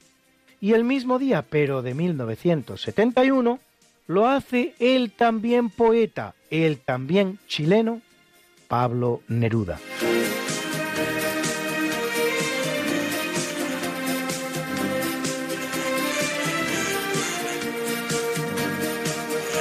En 1947 se firma en Panamá el convenio Philos-Hines, en el que se acuerda la cesión a los Estados Unidos de varios territorios panameños para bases militares, un convenio que provocará gran rechazo en Panamá. Panamá, palabra indígena que podría significar abundante en peces, que luego será el nombre de una advocación mariana, Nuestra Señora de la Asunción de Panamá, es, de hecho, un país bastante artificial, unido a Colombia cuando se produce la emancipación de las repúblicas americanas de la corona española, su independencia viene instigada y apoyada por los Estados Unidos ante la negativa colombiana a ratificar el Tratado Errán-Hey para la construcción de un canal que comunicara las aguas del Atlántico con las del Pacífico. Luis, Luis, Luis. ¿Qué pasa, Mariate? ¿Les has recordado ya a nuestros oyentes lo de nuestro programa? Hija, qué susto. Pues no, la verdad. Pues hay que hacerlo, Luis. Sí, amigos, porque todos los miércoles a las 5 de la mañana, Luis Antequera, que es mi marido y esta servidora, estamos de nuevo con ustedes contándoles más y más historia, pero historia de la buena, con mayúscula. En el programa Esta no es una semana cualquiera, y con la mejor música. Mariate, es que a esas horas no están despiertos muchos de nuestros oyentes. Pues para todos aquellos que tienen la mala costumbre de dormir por la noche, siempre pueden entrar en el podcast del programa. Esta no es una semana cualquiera. Acuérdense, esta no es una semana cualquiera. Y escucharlo a la hora a la que más les guste escuchar la radio. Pues ya lo saben amigos, esta no es una semana cualquiera. Con Mariate Aragonés y Luis Antequera. La historia como es. Y no como nos gustaría que fuera.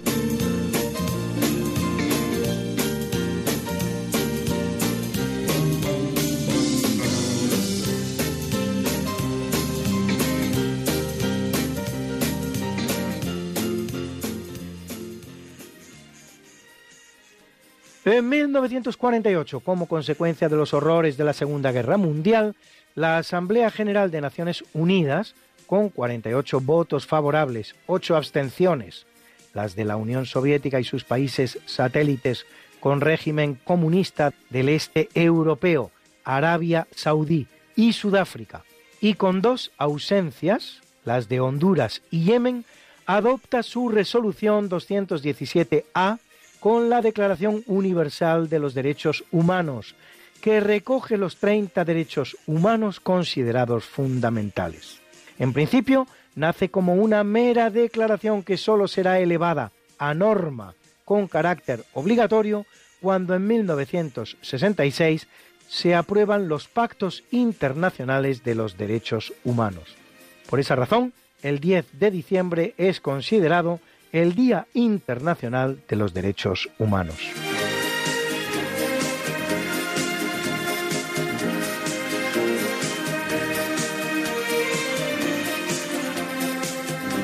En 1993, en Cartagena de Indias, la UNESCO declara el Camino de Santiago, español por su destino, europeo por sus orígenes, patrimonio de la humanidad.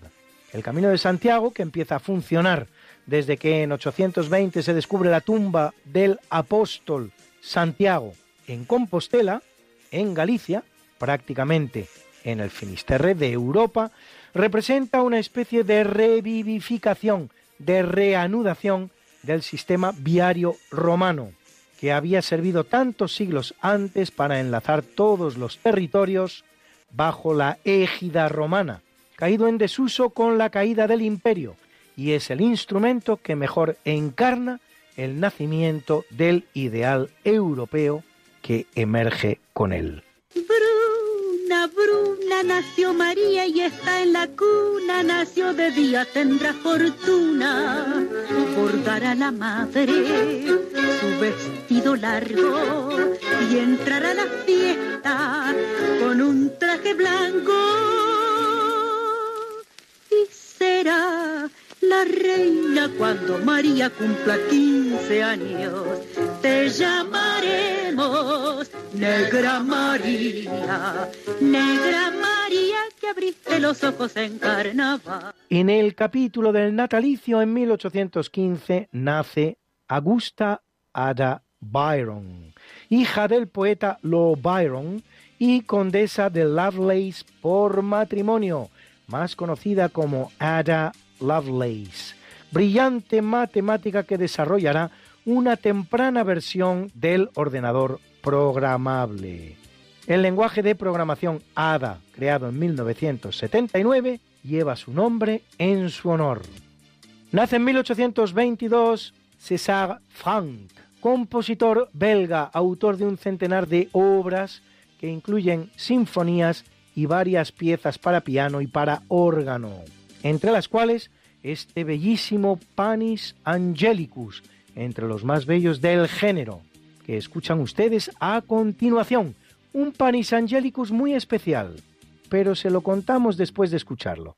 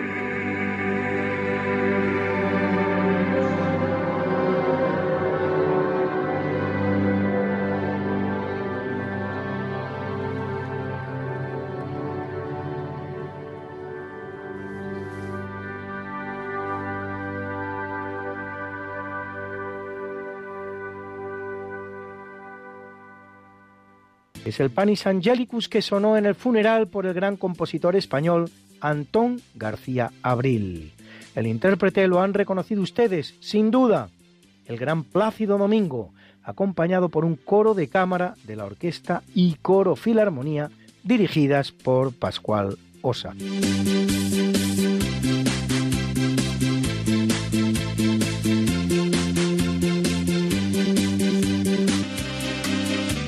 Nace en 1934 el estadounidense Howard Martin Cheming, Nobel de Medicina en 1975 por sus trabajos dirigidos a descifrar la estructura del ADN, cosa que hace en colaboración con James Watson y Rosalind Franklin. y en 1937 el colombiano Jorge Reynolds Pombo, inventor del primer marcapasos artificial interno.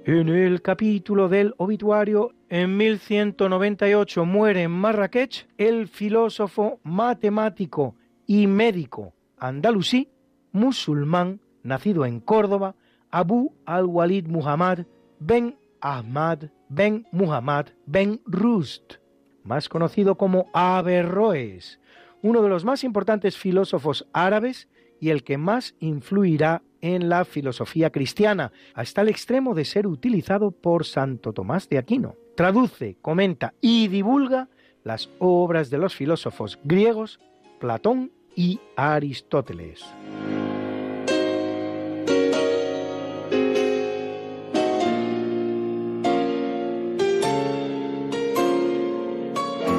Muere en 1475 Paolo di Dono, más conocido como Paolo Uccello, que significaría Paolo Pájaro, pintor renacentista del 480, aunque con fuertes reminiscencias góticas todavía, recordado por sus aportaciones a la perspectiva en la pintura. Son sus obras más conocidas las tres pinturas que representan la batalla de San Romano y el San Jorge y el Dragón.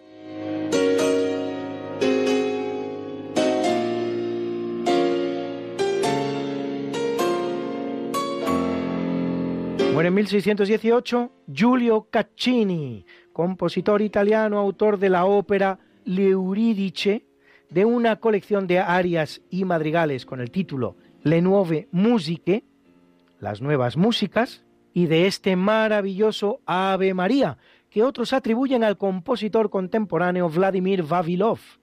Uno se pregunta cómo puede haber confusión sobre si una obra pertenece a un autor del 17 o a otro del 20 pero que de uno o de otro vamos a escuchar por su belleza excepcional, interpretado para nosotros por la soprano rusa Nina Solodovnikova.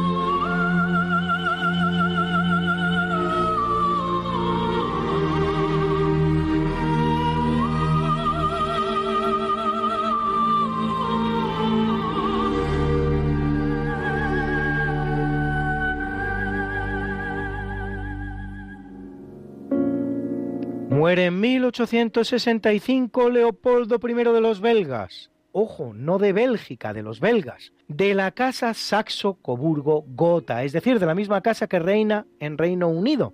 Aunque se hayan cambiado el apellido a Windsor, cosa que harán durante la Primera Guerra Mundial para alejar todo toque germanizante de la Casa Real Británica. Aunque nacido alemán, Leopoldo será elegido en 1831 por el Congreso belga como rey de los belgas con el visto bueno de Francia y de Gran Bretaña, justo cuando Bélgica consigue separarse de Holanda.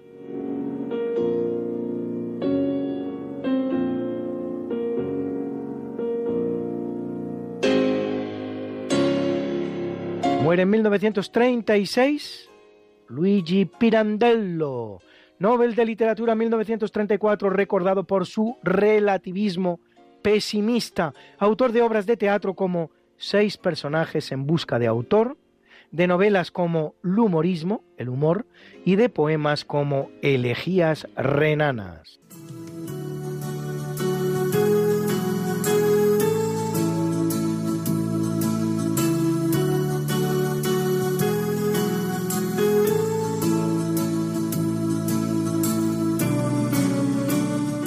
Hoy a Yuri Termikanov, músico ruso, director titular de la Orquesta Filarmónica de San Petersburgo, que cumple 83, y al británico Kenneth Branagh, cineasta, guionista y actor reconocido por sus adaptaciones cinematográficas de la obra shakespeariana, con títulos como Otelo o Hamlet cinco veces nominado al Oscar, que cumple 61, y a la cantante mexicana Ana Gabriel, que cumple 66, y lo celebra con nosotros con este precioso Simplemente Amigos.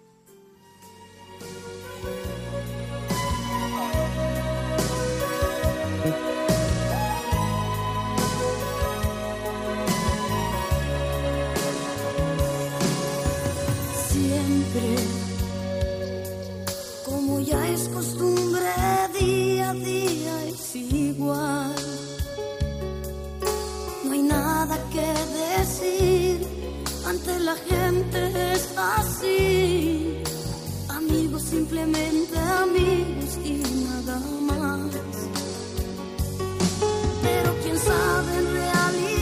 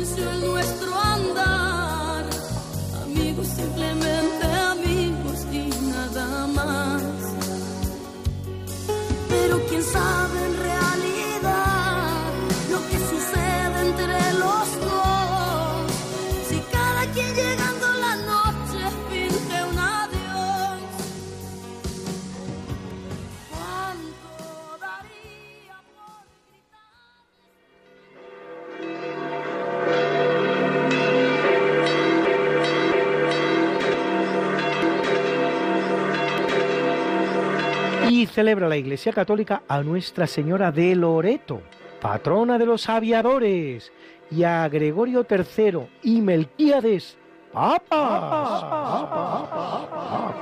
Por cierto, que una determinada literatura sostuvo en el siglo XIX la condición madrileña de Melquíades, y a Eulalia de Mérida, virgen y mártir, virgen y mártir, virgen y mártir. Amenas, Hermógenes, Eugrafo, Mercurio y Gemelo,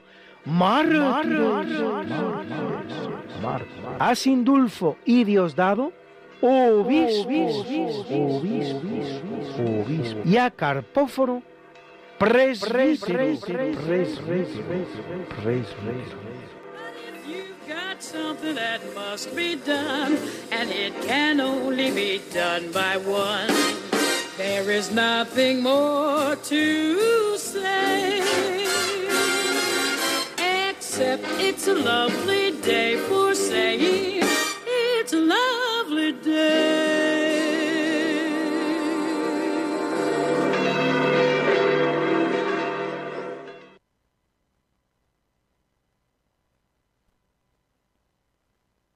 Verano que se hiciera eterno. Desde el momento en que vi tu mirada, me derretiste con esa mirada. Oh, oh, oh. Pero el verano se volvió un invierno.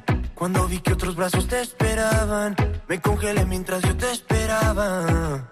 Y ahora entiendo cuál es mi papel. Nos queremos cuando nadie ve las balas perdidas de este amor. Prefiero no verlas en mi piel. Si me preguntan por ti,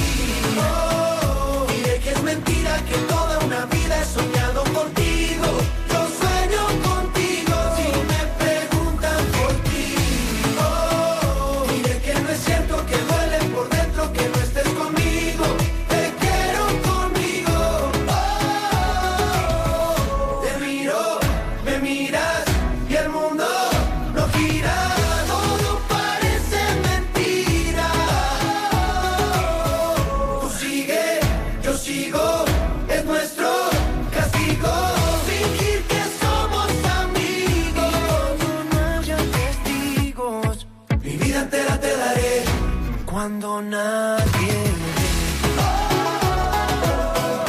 Cuando nadie. Y ahora entiendo cuál es mi papel. Nos queremos cuando nadie ve las balas perdidas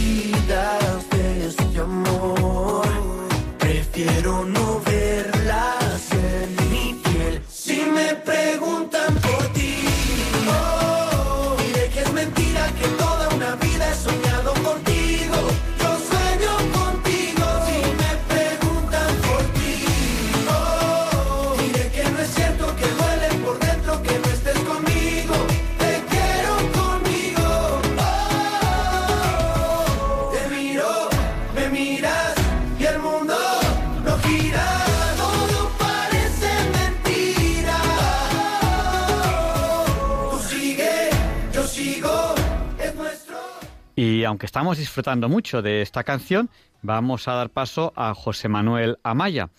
Eh, buenas noches, José Manuel. Buenas noches, Javier Ángel. Bueno, pues tú nos sueles hablar aquí en Diálogos con la Ciencia, en Radio María, de curiosidades científicas.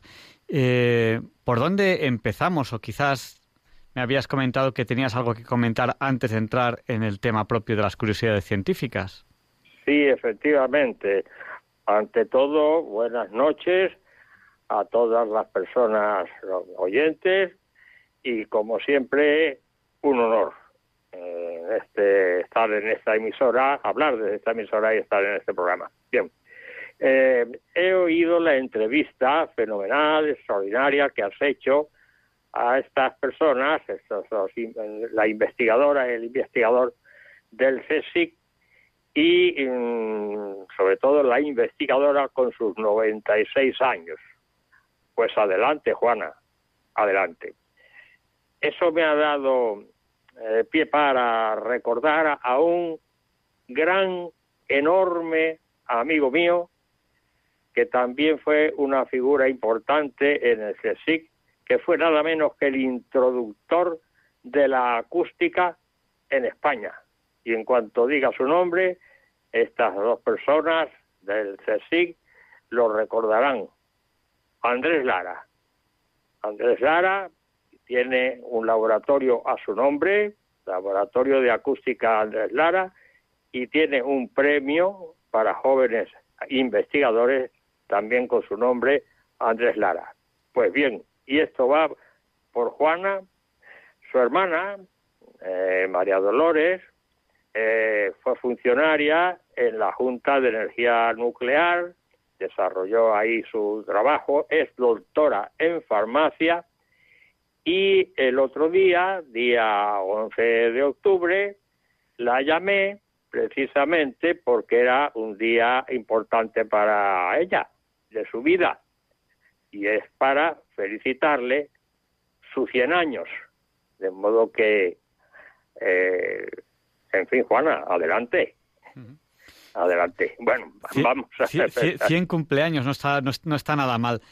No Eh, está nada mal, no está nada mal. Ya quisiera, ya quisiéramos nosotros, mi, mi mujer y yo, eh, tener la energía que tiene Loli Lara eh, con sus 100 años. Ya quisiéramos nosotros. Bueno, y luego querías hablarnos, pues, de, de, de- de una relación curiosa, ¿no? En, Sí, en- sí, sí, sí, sí. Cuéntanos, cuéntanos. Vamos a ver, una relación curiosa que yo pude observar hace ya años cuando siendo profesor honorífico investigador de la Facultad de Medicina y Ciencias de la Salud de la Universidad de Alcalá de Henares, me nombraron vocal de un tribunal eh, para evaluar eh, y calificar a una tesis doctoral que presentaba una licenciada en medicina, eh, me parece que era de Bilbao, en este remado era desde luego la, de de la parte de Vizcaya, sí, sí, Bilbao, Bilbao. Y era especialista en neurología, sobre todo en neurología infantil. Y entonces pude observar al leer la tesis que había una relación, eh, vamos, ajustadísima entre las neurociencias y la filosofía kantiana. Y dice, ¿cómo puede ser eso? Bien. La tesis tenía una base histórica, porque por eso yo estaba en el tribunal, y luego, claro, y después una base científica médica. Eh, la relación era, vamos, inmediata. Hay tres funciones en las ciencias neurológicas que son la función sensitiva, luego viene la función integradora y en tercer lugar la función motora. La función sensitiva, como su nombre indica, es la que nos pone en contacto con la realidad a través de los sentidos. La función integradora es ya interna de cada persona y eso va directamente al cerebro. De modo que lo que percibimos del exterior va al interior y se realiza lo que se llama la función integradora. Hay una relación de la percepción para sacar conclusiones y actuar en consecuencia. Y efectivamente, la tercera función es la función motora. Yo me quedé sorprendido, aunque los nombres no son iguales, pero me quedé sorprendido, digo, pero si esto es la filosofía kantiana, si precisamente es en donde eh, Immanuel Kant, eh, en fin, habla de la sensibilidad, habla de la eh, elaboración del conocimiento, porque Kant se hacía, mm, mm, vamos, vamos a poner cuatro preguntas fundamentales, eh, que eran, ¿qué puedo conocer? ¿Cómo puedo conocer? ¿Hasta dónde puedo conocer? En base al conocimiento. Y luego, en base a la actuación, la pregunta es, ¿cómo debo proceder? ¿Cómo debo actuar? Y en base a la vida, ¿qué puedo esperar? Pues bien, centrémonos en el conocimiento. ¿Qué puedo conocer? ¿Cómo puedo conocer? Y hasta dónde, mm, cuáles son los límites de mi conocimiento. Y entonces también empieza por la sensibilidad y dice, el espacio y el tiempo son las formas puras de nuestra sensibilidad. El espacio es como una caja donde meter la materia y el tiempo es como un río en donde introducir los acontecimientos. Bueno, eso lo realizan los sentidos, porque dice Kant. No olvidemos que Kant era, en fin, racionalista, evidentemente, y era partidario de las ideas innatas del racionalismo continental.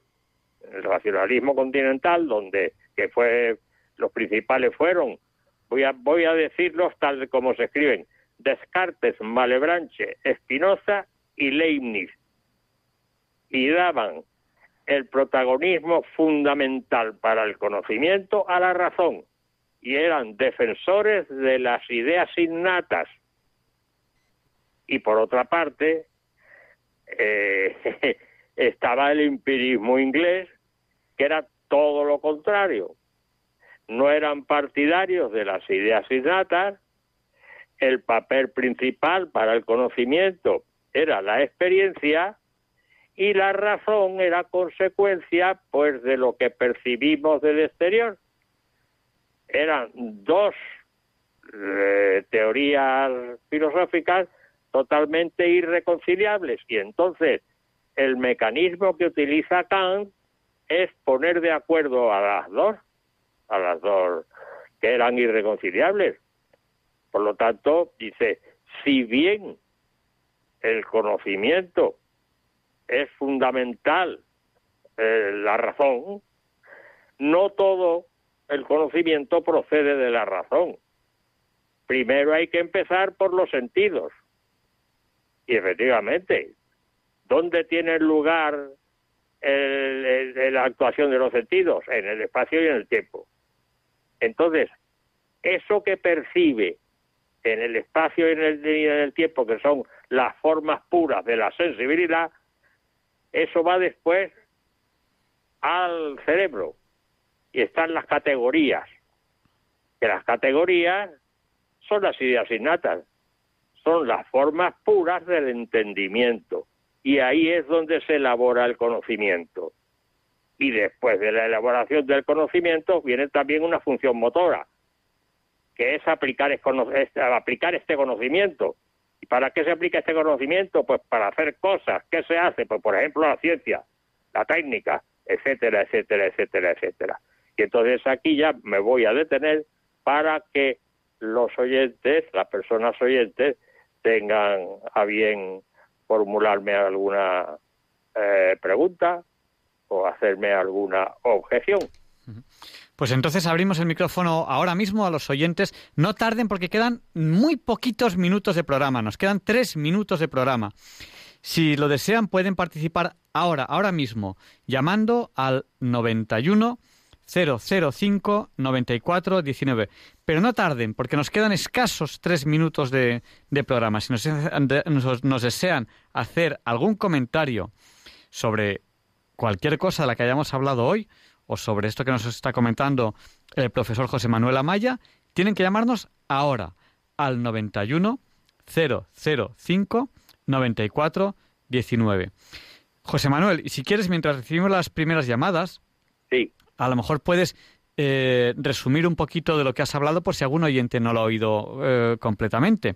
Y yo voy cogiendo las llamadas. Sí, sí, resumir eh, simplemente es la relación, porque el otro día se planteó el problema que la, o sea, plantearon el, problema a los oyentes que la filosofía iba por un, por un sitio y la ciencia iba por otro. No, no, la filosofía y la ciencia realizan una función pues como he dicho hace un momento, integradora. ¿eh? Tanto es así que hay una filosofía de la ciencia, que ya yo la he dicho, la he mencionado muchas veces, que empieza justamente en 1922 en el Círculo de Viena. Pero es que también hay una filosofía de la tecnología que empieza mucho antes, ¿eh? empieza en el siglo XIX, que también hablaremos de ella. ¿eh? De manera que eh, no va una por un sitio y otra por otro. Es todo un conjunto del conocimiento, el conocimiento humano, filosofía, ciencia y técnica. Tanto es así que hay, eh, la, en fin, una relación ciencia, tecnología, ingeniería y sociedad. ¿eh? La, la CTS, la CTS, pues yo agrego la I, C-T-I-S. La CTS es Ciencia, Tecnología, Sociedad, ¿eh? esa terna. Pues hay una cuaterna, Ciencia, Tecnología, Ingeniería y Sociedad, todas integradas. Bueno, pues yo creo que, que ha quedado suficientemente eh, resumido. Eh, tenemos ya que terminar el, pro- el programa. Eh, Bueno. Muchas gracias, por, por- muchas gracias por, por lo- por las curiosidades que nos has contado hoy.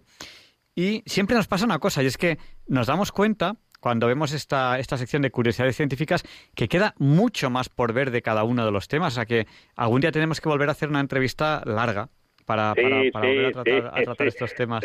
Tienes razón, tienes razón, efectivamente. Eh, quedó lo de Wittgenstein colgando y, y decía cosas impor- importantes, porque también en Wittgenstein, y ya termino, eh, sucedía como Kant. Existía el, el pri- el- el primer Kant y el segundo Kant. El, el Kant dogmático eh, y el, y el Kant no, no dogmático. Y Kant, el mismo Kant decía que fue Hume el que le despertó de su sueño dogmático. Pues hay dos Wittgenstein, el del Tractatus y, el, y un segundo Wittgenstein que consideraba a la filosofía como un embrujamiento. Todo eso es, importante considerarlo y sobre todo curiosísimo. Pues nada, pues muchísimas gracias eh, y buenas noches. Y siento mucho que los jueves no te dejamos dormir hasta hasta, hasta tarde. O sea que... No, no, eh, Javier Ángel, yo lo hago con muchísimo gusto porque yo soy un enamorado de la filosofía y de la ciencia y también de la ingeniería, como no, si soy ingeniero, caramba. Pues aquí en Diálogos con la Ciencia, pues intentamos, intentamos transmitir este, este amor por la ciencia, la tecnología, el arte y, y por los temas de, de- de actualidad. Así que, que muchísimas gracias por participar con nosotros en el programa. Gracias a ti y al, y al- y al programa y a la emisora. Gracias. Buenas noches. Buenas noches. Adiós. Y tenemos ya que terminar este programa de hoy, 10 de diciembre de 2021. Ya saben lo que les voy a decir, lo más importante del programa. No nos olviden en sus oraciones, porque los oyentes de Radio María rezamos unos, unos por otros y la oración es muy potente y nosotros lo sabemos. Si yo no lo supiese, pues no se lo pediría. Estamos entrando en un mes de esperanza, de Adviento, que para los cristianos es, un mes muy importante porque conmemoramos el nacimiento de nuestro Señor Jesucristo. Aunque no se sepa realmente en qué fecha nació, nosotros lo conmemoramos en, en, esta, en estas fechas de Navidad. Y son días, son días bonitos, son días de, esperanza. Em, hay personas que me dicen, es que para mí la Navidad no significa mucho.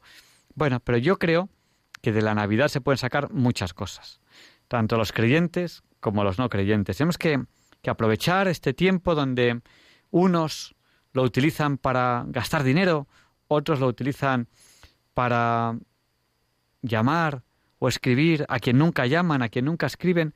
Bueno, pues hay que, hay que saber de esas cosas, sacar lo que no tiene importancia y aprovechar este tiempo, como cualquier otro tiempo, para realmente obtener lo bueno. Sí, porque ser bueno no es ser tonto. Nos tomarán por tontos, pero ser bueno es lo más bonito que hay en la vida. No lo olviden. Les esperamos ya la semana que viene y ahora les dejamos con el Catecismo de la Iglesia Católica, con Monseñor José Ignacio Munilla. Hasta la semana que viene, si Dios quiere. Y le pediremos a San Juan Pablo II que interceda por nosotros para que se nos libre del mal.